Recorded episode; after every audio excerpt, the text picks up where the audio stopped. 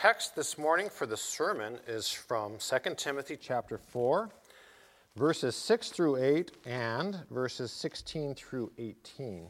So, a few words of introduction before we begin. Uh, this is one of the last letters, it seems, that Paul was able to write. Paul is in prison while he uh, is writing this. He's in pro- prison for proclaiming the gospel. He is appealed to be sent to the emperor, and so to the emperor he went.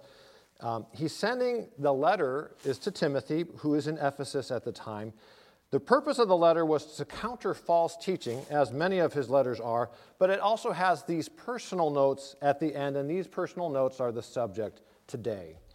There's two things I want you to keep in mind, and we'll get, develop this a little bit more later. One is that Roman prisons were terrible places, very dangerous.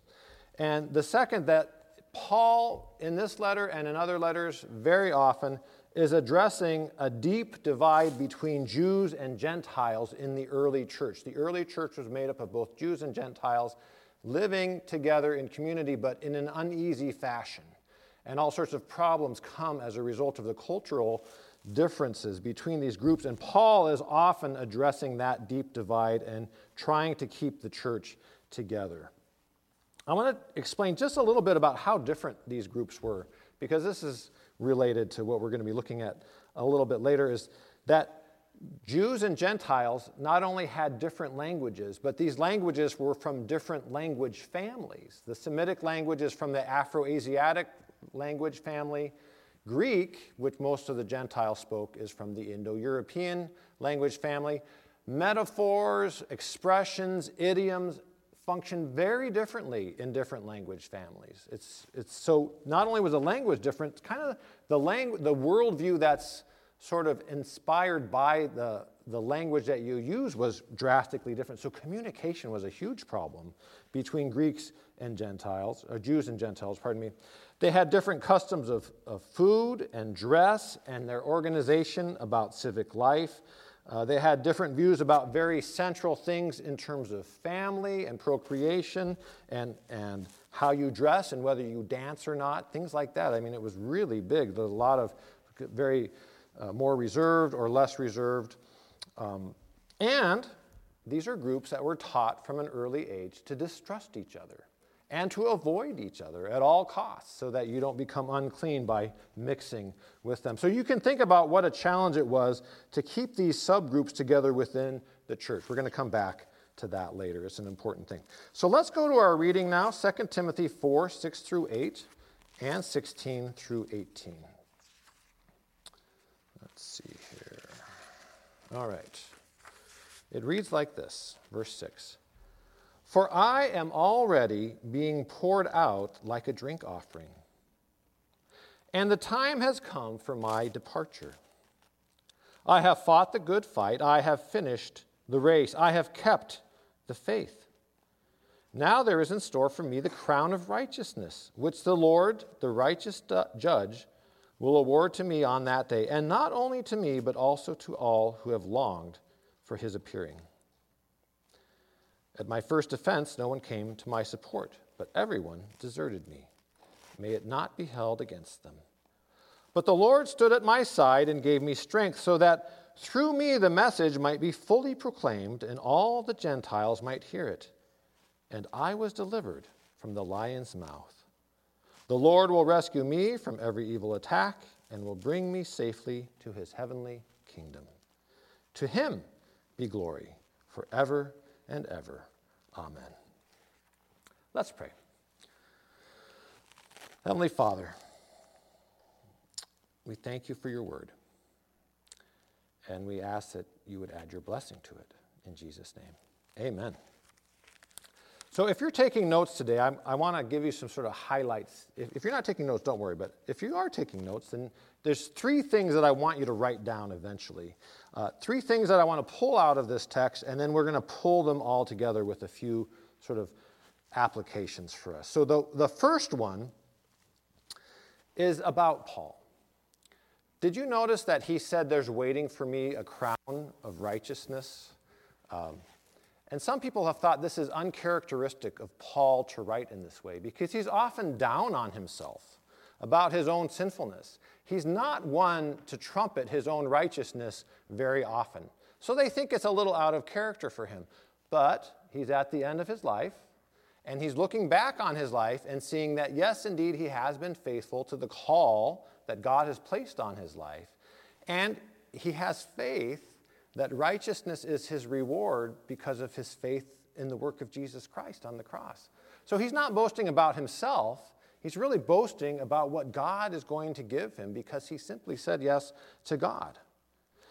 And one thing I want us to, to um, put that in juxtaposition with, and this is a verse that we're often quoting here, is where he says, This saying is worthy of full acceptance. Christ Jesus died for sinners, of whom I am the worst. This is what Paul says.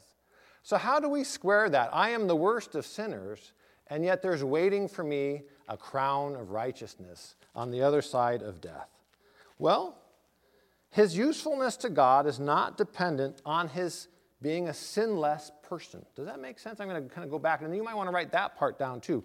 But the, the first is that Paul is the chief of sinners but also he's awaiting a crown of righteousness. That's what I want you to write down for the first point.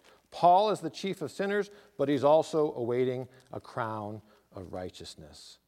And his usefulness to God, God set him to all sorts of useful things, not because he was, wasn't a sinner, but because exactly because he was a broken person and owned up to his own brokenness.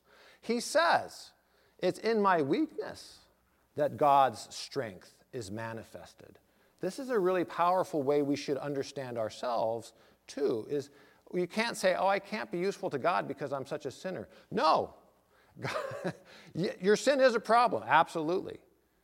But your usefulness to God, that's God's work in you. And your forgiveness comes from God.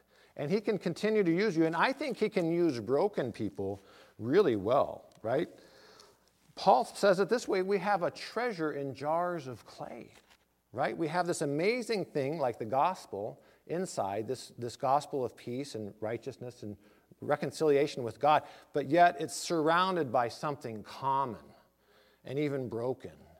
But there it is, it's inside there. So I'm this broken vessel, but I'm carrying within me the gospel of Jesus Christ.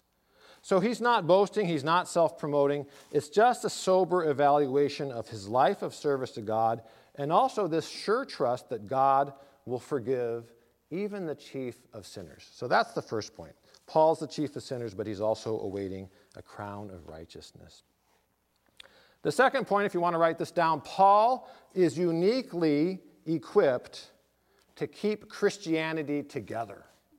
Paul is uniquely equipped to keep Christianity together in the first century.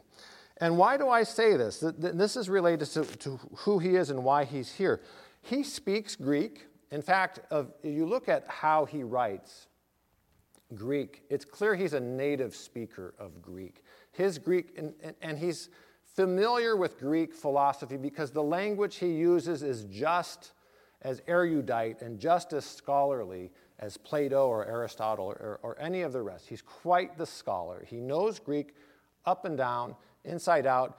The problem with his Greek is that it's so complex and so meandering that you can have a sentence that's about eight verses long. And very people who are faithful in translating the Bible do the same thing in English. They're like, well, Paul meant it as one giant sentence with several subordinate clauses. We're going to string them all together just like he did. And I like that because it captures the complexity of his thought, the, the way he communicates. So he's conversant in Greek, but he's also conversant in Hellenic culture, with Greek culture itself. And there's even a smidgen of that here as we're reading. Take a look at verse 7 and 8. He's drawing on some imagery from the Greek games, not just the Olympic games, but the Greek. The Greeks had a tradition of athleticism that the Jews did not. Uh, you know, they, they, they didn't, you know. And here's one reason why. Did you know the word gymnasium is from the Greek word gymnos, which means naked? The Greeks competed in their contests naked. Only men were allowed to compete. And um, I went to a football game together. I don't want to imagine. You know, I'm glad they had not just pads on to protect themselves, but pants. You know, this is good. This is great. Um, and that shows the difference between these cultures. The Greeks would go to the games and watch men run around and wrestle each other naked. And, and the Jews would look at that and go, I'm not going near that. I'm not, that's, that's not for us. That's not what we grew up with. Nakedness in Judaism was a sign of shame. In fact, Isaiah went naked for three years as a warning to Israel to get their attention about their sin. That's how far he took it. And they're like, Isaiah, hmm, enough.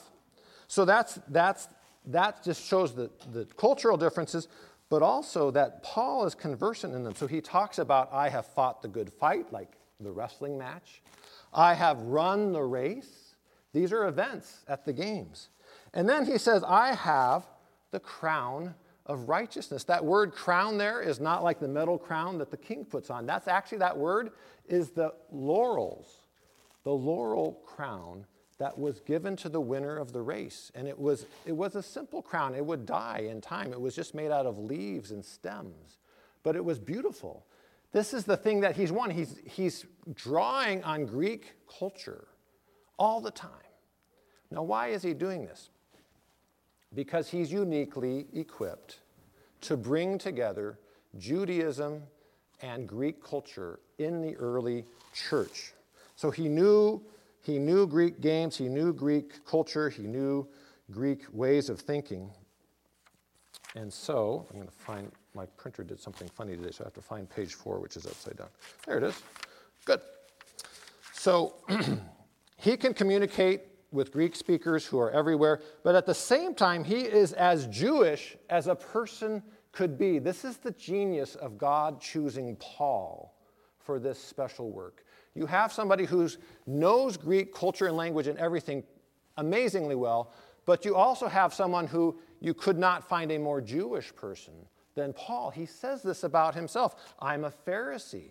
I'm descended from Pharisees. I know the law inside and out. He's conversant in both worlds, okay? And he's able in his writing and in his conduct and in his ministry to keep this church together, which is always trying to pull itself apart along ethnic lines, cultural lines, linguistic lines. Do you know what a challenge it was to keep the church the church way back, way back when? Can you imagine if our church, and this is thankfully not the case as far as I can tell, is if, what if half of our church was communists and the other half was libertarians? You know, I, I can't think, I mean, there's probably further extremes on the, what, uh, you know, how would you keep them all together? Well, the gospel, right? There's something bigger than your own stuff going on here. And that's what Paul had to say. Your ethnicity, your language, your culture, that's all great. God can give you that. You can work in that, move through that, you can evangelize through that. But that's not the biggest thing about you. The biggest thing about you is that you've been bought with the blood of Jesus Christ and that you have a mission together that's far bigger than any one small thing that you think. Um, Paul could do that. And you know what's interesting? If you read through, in, read in between the lines in Scripture, this is how people attacked Paul, other Christians. He got friendly fire in the back because he was sometimes accused of being too friendly with the Gentiles, right? Sometimes too friendly with the Jews. And there were people who were always pushing the wedges between there. And Paul has the greatest scorn for those people, and they deserve it because they're pushing their wedges, trying to puff themselves up. And Paul says, What are we here for? It's about the gospel. It's not about dividing us, it's about Jesus Christ. And so that Jesus, that Jesus in the center is what unites us. And so that's one aspect of this passage, which I think is really amazing. And it all fits together, as we'll see, is that Paul is uniquely equipped to bring together the early Christian church.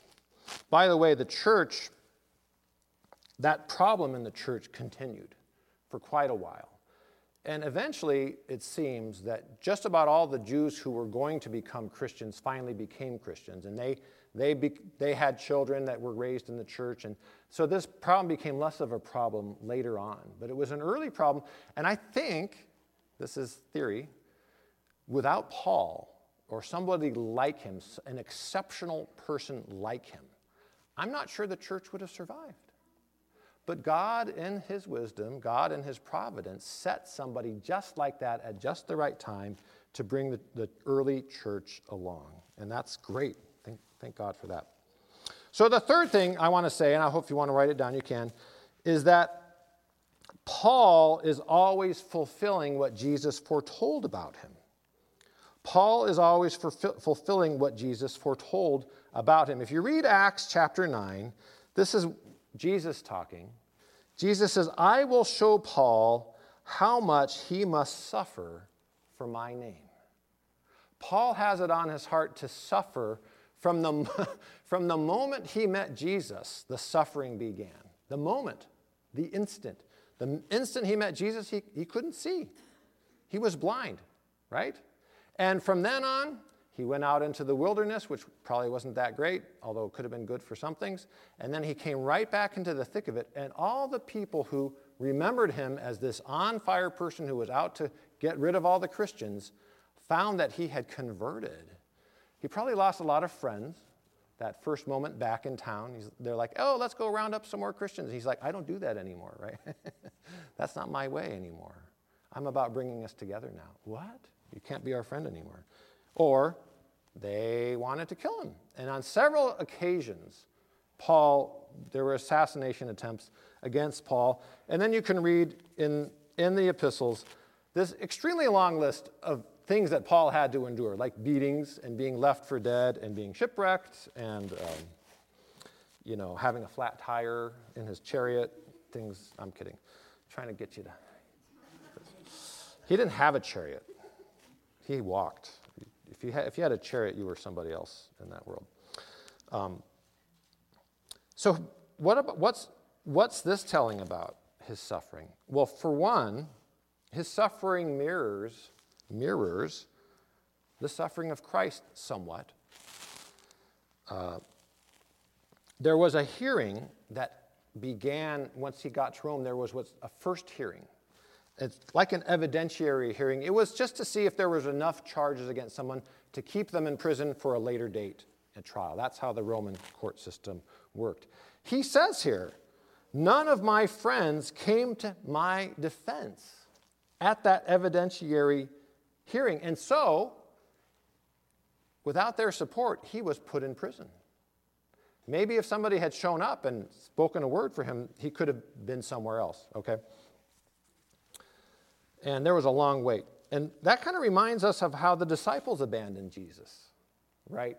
In the Garden of Gethsemane. Gethsemane.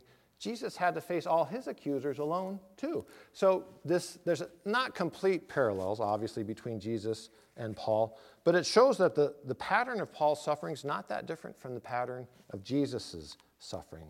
And Jesus had always said, I'm going to show him how much he has to suffer on account of my name. And that's something that's completely true. I want to tell you a little bit about Roman prisoner, prisons because I mentioned that earlier on. Is that even if you didn't pass your evidentiary trial and you were bound over to be in prison, there kind of wasn't a guarantee that you'd make it to the next trial because being sent to prison was almost like a death sentence in itself. These prisons were so unsanitary, so unsafe. Uh, gangrene, all sorts of diseases were running rampant in there. Your ability to eat, your ability to take care of your basic needs was minimal. Jails were different back then. They didn't really have bars as much as they had chains because chains are cheaper than bars. Building materials back then weren't strong, they were made out of brick, mud brick. A determined prisoner could kind of dig his way out with a spoon or, you know, whatever they used to eat back then. I guess it was a spoon. Uh, and so instead, you have really heavy chains that basically immobilized you. And you would just be stuck there. And it was, bad, it was bad for your musculature, it was bad for your body, it was bad for your health. You were in a cramped space. You can imagine shorter chains are cheaper than longer chains. And all the prisons want to save money, it seems, even these prisons. And so you're stuck with these heavy chains on your arms and legs. You're hoping that your friends are going to bring you some food. There was no guarantee that you could eat free. There's no mess hall, you know. It's, it's just you wouldn't make it out. And so if you look at verse 6, and now we're going to the beginning of our passage, his suffering was so intense at this point that he was wondering if he would get out at all. If he was going to make it to his next trial. And he says, My life is being poured out, right? And that's really a powerful metaphor. That word, that verb for being poured out, is the same verb that's used to describe a drink offering that's poured out onto the altar and sacrificed. It's something that just it goes out and then the cup is empty. And it's apt because yes, his life is being poured out, but yet his life is also this beautiful sacrifice to God. And so he's, his command of the language is still so powerful, even in prison. It's really moving. This moment that he's in, my life is ending, my friends have deserted me, I am being poured out like an offering on the altar. I'm weak, I'm sick, I'm alone. But yet, let's go to the next thing. I want to pull this all together. The, the, the two things that happen next is God's faithfulness and our response to that faithfulness. And I want to stress how faithful God is to Paul in this particular situation. And the first way is that in this whole process of going to court, going to jail, these are people that are now able to hear the gospel, his jailers, the people in the courts, the judges, the court reporters, or whoever else are in the court. Um, and so, and the accusation against him was that he was spreading the gospel or causing a riot because he spread the gospel. And so he's allowed to give a defense of himself, and that defense of himself would have to then be the gospel. So he gets this opportunity to preach the gospel to more and more influential people as he goes along because he appeals all the way to the highest authority. He appeals to the emperor himself in the hopes that he was going to be able to witness to Emperor Nero himself. Probably didn't happen, or if it did happen, it didn't take from what we know of Nero. All right, six. That's it. All right. So, and so Paul's stay in prison in Rome was one of the beginnings of the Christianization of Rome, the city. There's other strands that lead to this. There were many Jewish people living in diaspora from Israel that had been forcibly relocated to Rome. This is part of the history. It's very interesting. They were probably very receptive to the gospel there. They were because they got that cultural thing, the, the linguistic thing. But before long, and it took a few centuries, no doubt, Rome itself had been Christianized. And since Rome was really the preeminent power in the Mediterranean at that time, it meant then, from there on out, a huge increase in the ability for the Christian faith to be spread throughout the entire world. I'm not saying this is without problems, because uh, when Christ- Rome was Christianized, that led to all sorts of other issues that the church had to deal with and, and is still dealing with too. But nonetheless, this was the strategy. Paul wanted to go to Rome so that he could witness to the highest levels of the Roman culture and society. And I would say he succeeded in time. Praise God. So God is faithful. Even in this difficulty, God is faithful to him. The other thing I want to point out about God's faithfulness in this is this is from Paul himself. If you look at verses 17 and 18, when everything else is taken away from him, his friends and his freedom and his health, God shows up powerfully. What does it say? The Lord stood at my side and gave me strength. The Lord will save me from every evil attack and will bring me safely to his heavenly kingdom. This is somebody writing a letter about their own death. They're at the end of their rope, their life is being poured out, but they have this deep sense of God's presence with them, even though friends have deserted. This is amazing. This is really good stuff, right? This is really great. Paul can experience this closeness with God when everything else really is going wrong. And God continues to use Paul even in this decrepit situation, and even despite him being the chief of sinners, as we talked about, because his usefulness to God doesn't depend on his sinlessness, it depends on his availability, right? His saying yes, and knowing how much he would suffer for the sake of the name of Jesus. So, what, what can we do to respond to this? And here I want maybe to speak into your heart just a little bit, especially if you're looking at yourself and wondering why you keep sinning. And I, I hope you wonder that sometimes. I, you know, we need, to, we need to wonder that. We need to examine ourselves. Um, and it's this we cannot let our sin drive us from God's presence. Don't let your sin drive you out of God's presence. Instead, we confess and we repent. We can find a brother or sister to share our burdens with, and we embrace the reality of who we are as broken people, and then we become available to God, and God will do great things through us. When we are the weakest, He is the strongest. That's when He's the strongest. Yes, you're a sinner, but the crown waits for you too. That crown of righteousness is waiting for you despite your sin. Yes, repent. Yes, turn away.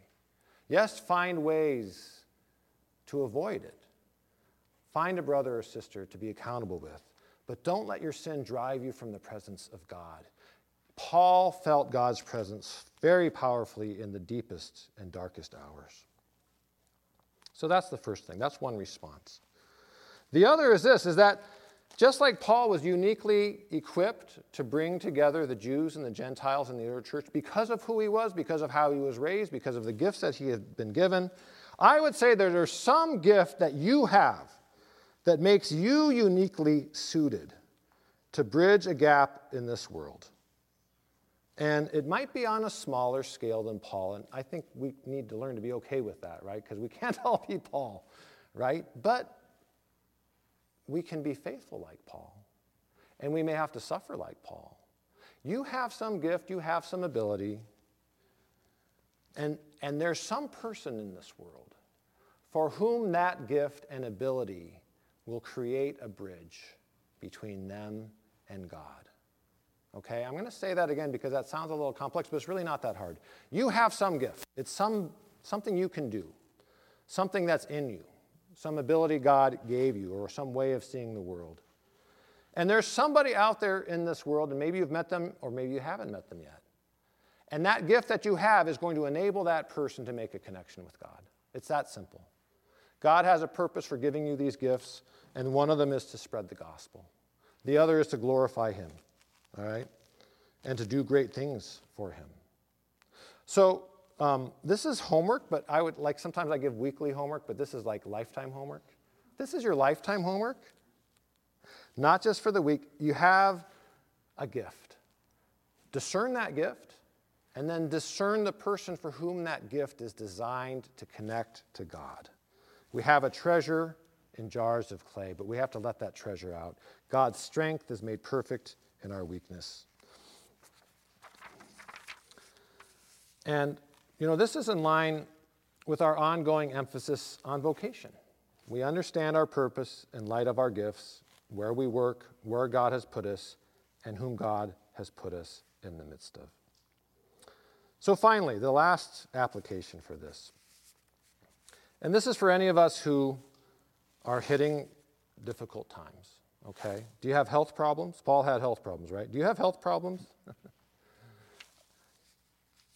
for the last two weeks, my, this may sound like a small thing, but for the last two weeks, my knee has been very painful. It's gotten better, thank goodness. My wife is smart. She told me what to do. It's good. Um, it's like tendonitis, but worse than I've ever had. It was very hard to walk. My kids keep jumping on me, and then they say, Is that your bad leg or not? no, it's my. Oh. So then they only jump on the good leg, I guess. They jump all over me. Um, and that's just that's the smallest thing. I mean, your knee, come on. But I, I felt it, right? When something's not right, you feel it. It kind of changes the, the complexion of life. And so I can only imagine that a big, big health problem would have big, big ramifications on how I'm experiencing and enjoying life. But do you have health problems? Are you nearing the end of life? We all are, just some further than others. Or do you feel friendless and abandoned? There's so many people in Scripture that can share those experiences, but at the same time, they found God powerfully present. They found God powerfully present in the midst of those dark times. So that's what I'm going to pray right now is that you feel what Paul felt. The Lord is by your side. The Lord will rescue you and bring you safely into his embrace. And I'm, to do all that, I'm going to read this just one more time and then we'll be done. I'm going to read the scripture again. And I want it to sink in for you that this is a goodbye letter for somebody who's been faithful, suffered a lot, and yet is confident in what God is going to do for him. Let's read it again. Verse 6. Paul writes, For I am already being poured out like a drink offering, and the time has come for my departure. I have fought the good fight. I have finished the race. I have kept the faith. Now there is in store for me the crown of righteousness, which the Lord, the righteous judge, will award to me on that day, and not only to me, but also to all who have longed for his appearing. At my first defense, no one came to my support, but everyone deserted me. May it not be held against them. But the Lord stood at my side and gave me strength so that through me the message might be fully proclaimed and all the Gentiles might hear it, and I was delivered from the lion's mouth. The Lord will rescue me from every evil attack and will bring me safely to his heavenly kingdom. To him be glory forever and ever. Amen.